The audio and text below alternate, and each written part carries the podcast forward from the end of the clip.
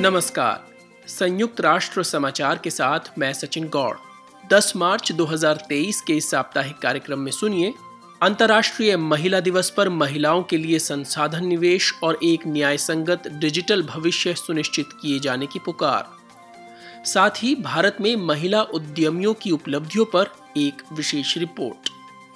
तालिबान के शासन के दौरान अफ़गानिस्तान बन गया है, महिलाओं के लिए सबसे दमनकारी देश यूएन की शीर्ष अधिकारी ने जताई चिंता। नमक का सेवन कम करने से बचाई जा सकती हैं जिंदगियाँ, और कैनेबिस या भाँग को कानूनी स्वीकृति तो मिली, मगर स्वास्थ्य खतरों की हुई अनदेखी। जानेंगे एक नई रिपोर्ट के मुख्य निष्कर्ष। आपको याद दिलाते चलें कि खबरों को विस्तार से पढ़ने और खास रिपोर्टों और इंटरव्यूज़ को सुनने और देखने के लिए आप हमारी वेबसाइट पर भी आ सकते हैं। पता है जी फॉरवर्ड स्लैश एच अब समाचार विस्तार से। इस सप्ताह बुधवार 8 मार्च को अंतर्राष्ट्रीय महिला दिवस मनाया गया।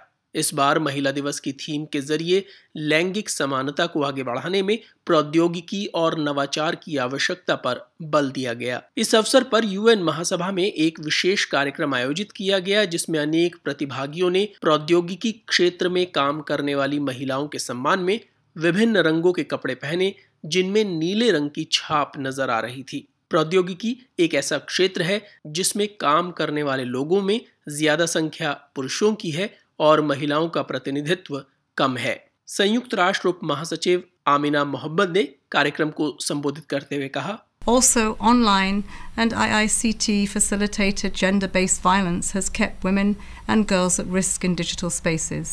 Without decisive action, the digital gender divide will become the new face of widening social and economic inequalities.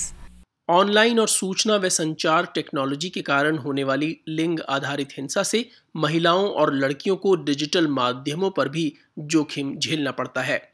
निर्णायक कार्रवाई के बिना डिजिटल लैंगिक दरार, बढ़ती सामाजिक व आर्थिक विषमताओं का नया चेहरा बन जाएँगी। उप महासचिव आमीना मोहम्मद संयुक्त राष्ट्र महासचिव एंटोनियो गुटरेश ने इस दिवस पर अपने संदेश में कहा कि इस दिन पूरी दुनिया में जीवन के सभी क्षेत्रों में महिलाओं और लड़कियों की उपलब्धियों का जश्न मनाया जाता है, मगर उन भारी बाधाओं की पहचान भी की जाती है जिनका उन्हें सामना करना पड़ता है। मौजूदा चुनौतियों के मद्देनजर महिला सशक्तिकरण के लिए प्रयासरत यूएन संस्था, यूएन विमेन की कार्यकारी निदेशक सीमा बहाउस ने ध्यान दिलाया कि महिलाएँ बेहतरी के लिए संघर्षरत हैं। महिला कार्यकर्ता हर स्थान पर खड़ी हो रही हैं और उत्पीड़न व हिंसा के साथ साथ शिक्षा, कार्यस्थल और अपने जीवन के हर पहलू में भेदभाव का अंत किए जाने की पुकार लगा रही हैं। उनके अनुसार ये बात प्रमुखता से उजागर की जानी होगी कि डिजिटल अधिकार महिला अधिकार हैं। भारत में संयुक्त राष्ट्र की महिला संस्था यूएन विमेन ने अंतर्राष्ट्रीय महिला दिवस के अवसर पर देश के कोने कोने से महिला उद्यमियों को आमंत्रित किया और उनकी उपलब्धियों को रेखांकित किया। ये महिला उद्यमी इसलिए भी खास हैं क्योंकि वो तकनीक व नवाचार के ज़रिए अपने व्यवसायों की उन्नति करने में सफल हुई हैं। दिल्ली से अंशु शर्मा की रिपोर्ट। अंतर्राष्ट्रीय महिला दिवस के उपलक्ष्य में भारत में यूएन विमेन द्वारा आयोजित इस कार्यक्रम में डिजिटल भुगतान का उपयोग करने से लेकर सामुदायिक सूचना साझा करने के लिए, सोशल मीडिया का उपयोग व बाजरा बैंक शुरू करने के लिए प्रौद्योगिकी का उपयोग जैसे विषय शामिल थे। जो हम लोगों का काम है वो मुख्य रूप से उत्तर प्रदेश के तीन जिलों में, वाराणसी, भदोही और मिर्ज़ापुर के दलित, मुसहर और वंचित समुदाय के साथ है। जहाँ पे आज भी महिलाओं की स्थिति, तमाम सरकारी योजनाओं के बाद भी बहुत दयनीय है और उन्हें हर दिन जेंडर आधारित हिंसा और भेदभाव का सामना करना पड़ता है। तो उनका एक नेतृत्व निर्माण करना, उनको, उनका क्षमता वर्धन करना, जिससे वो अपने मुद्दों पर बात कर सकें। मैं कम्युनिटी में बहनों को जाके एकजुट करती हूँ और उनको सरकारी योजनाओं के बारे में पहले मैं खुद डिजिटली उनकी जानकारी लेती हूँ उनसे जोड़ती हूँ और उनके अधिकारों के बारे में उनको जागरूक करती हूँ। कार्यक्रम में भाग ले रही कुछ महिलाओं के शब्द। भारत में यूएन वुमेन की उप प्रतिनिधि कांता वर्मा ने बताया कि यूएन वुमेन किस तरह इन महिलाओं की उन्नति व प्रगति में सहायक भूमिका निभाता है।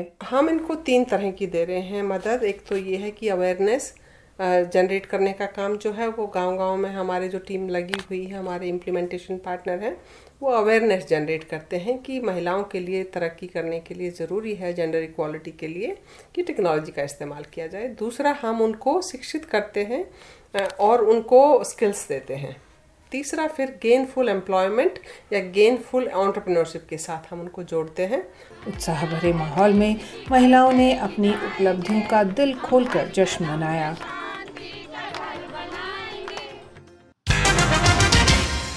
अफ़गानिस्तान में संयुक्त राष्ट्र की शीर्ष अधिकारी रोजा ओटुनबाएवा ने बुधवार को सुरक्षा परिषद में सदस्य देशों को संबोधित करते हुए कहा कि तालिबान शासन के दौरान देश महिला अधिकारों के लिए विश्व में सबसे अधिक दमनकारी स्थान बन गया है। ज़्यादा जानकारी के साथ यूएन न्यूज़ हिंदी के प्रमुख महबूब खान।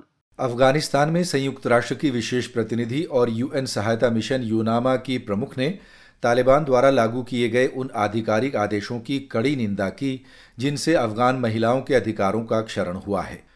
मगर यूएन मिशन प्रमुख ने देश में बदतर होती मानवीय व आर्थिक परिस्थितियों के मद्देनज़र अंतर्राष्ट्रीय समुदाय से अफ़गानिस्तान के नेताओं के साथ खुली चर्चा के लिए राजनीतिक स्थान व संभावना को बरकरार रखने का भी आग्रह किया।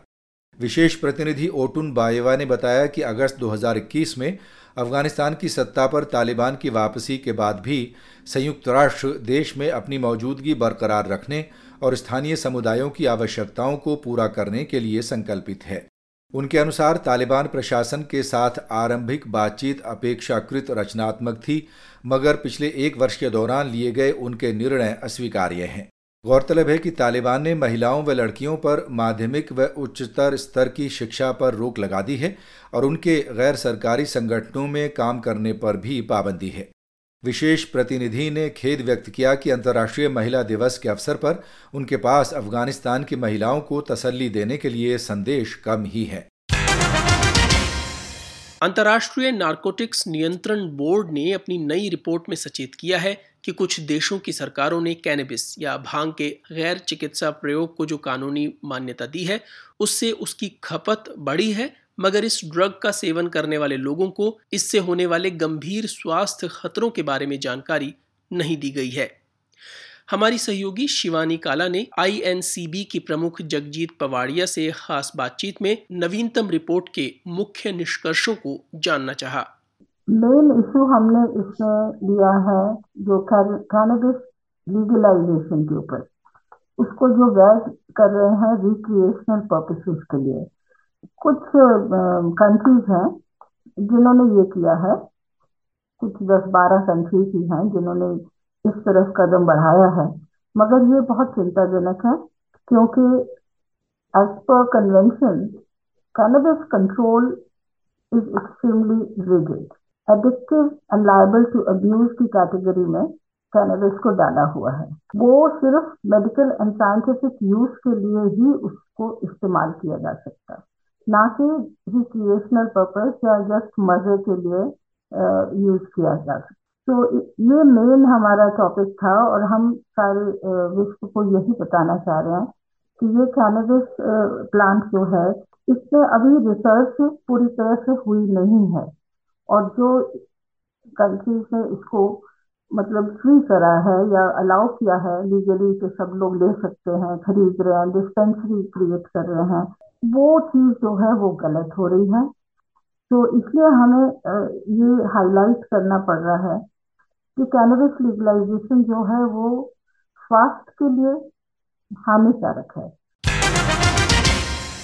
विश्व स्वास्थ्य संगठन ने गुरुवार को जारी एक रिपोर्ट में कहा है कि सोडियम सेवन के लिए नीतियाँ लागू करने से वर्ष 2030 तक दुनिया भर में 70 लाख लोगों की जिंदगियाँ बचाई जा सकती हैं। एक रिपोर्ट के साथ महबूब खान। यूएन स्वास्थ्य एजेंसी के महानिदेशक डॉक्टर टेड्रोस एडिनम गैब्रियसस ने ये रिपोर्ट जारी होने के अवसर पर कहा कि अस्वस्थ भोजन का सेवन दुनिया भर में मौतों और बीमारियों का प्रमुख कारण है। और सोडियम की अत्यधिक मात्रा का सेवन उनमें एक मुख्य कारण।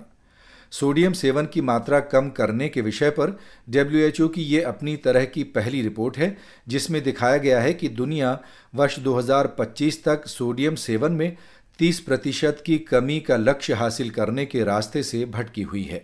डॉक्टर टेड्रोस ने कहा कि ये रिपोर्ट दर्शाती है कि अधिकतर देशों ने सोडियम सेवन की मात्रा अनिवार्य रूप से कम करने वाली नीतियाँ लागू नहीं की हैं, जिसकी वजह से लोगों को दिल का दौरा पड़ने, आघात और अन्य तरह की स्वास्थ्य समस्याओं का जोखिम बना हुआ है। इस चलन को पलटने के लिए डब्ल्यूएचओ तमाम देशों से अपने यहाँ सोडियम का सेवन घटाने की योजनाएँ लागू करने की पुकार लगा रहा है। नमक में सोडियम की खासी ज़्यादा मात्रा होती है, मगर अब दुनिया भर में इसका अत्यधिक सेवन होता है, जो संपूर्ण स्वास्थ्य में एक बाधक तत्व है। तो आज के इस कार्यक्रम में बस इतना ही। सचिन गौड़ को अनुमति दीजिए। नमस्कार।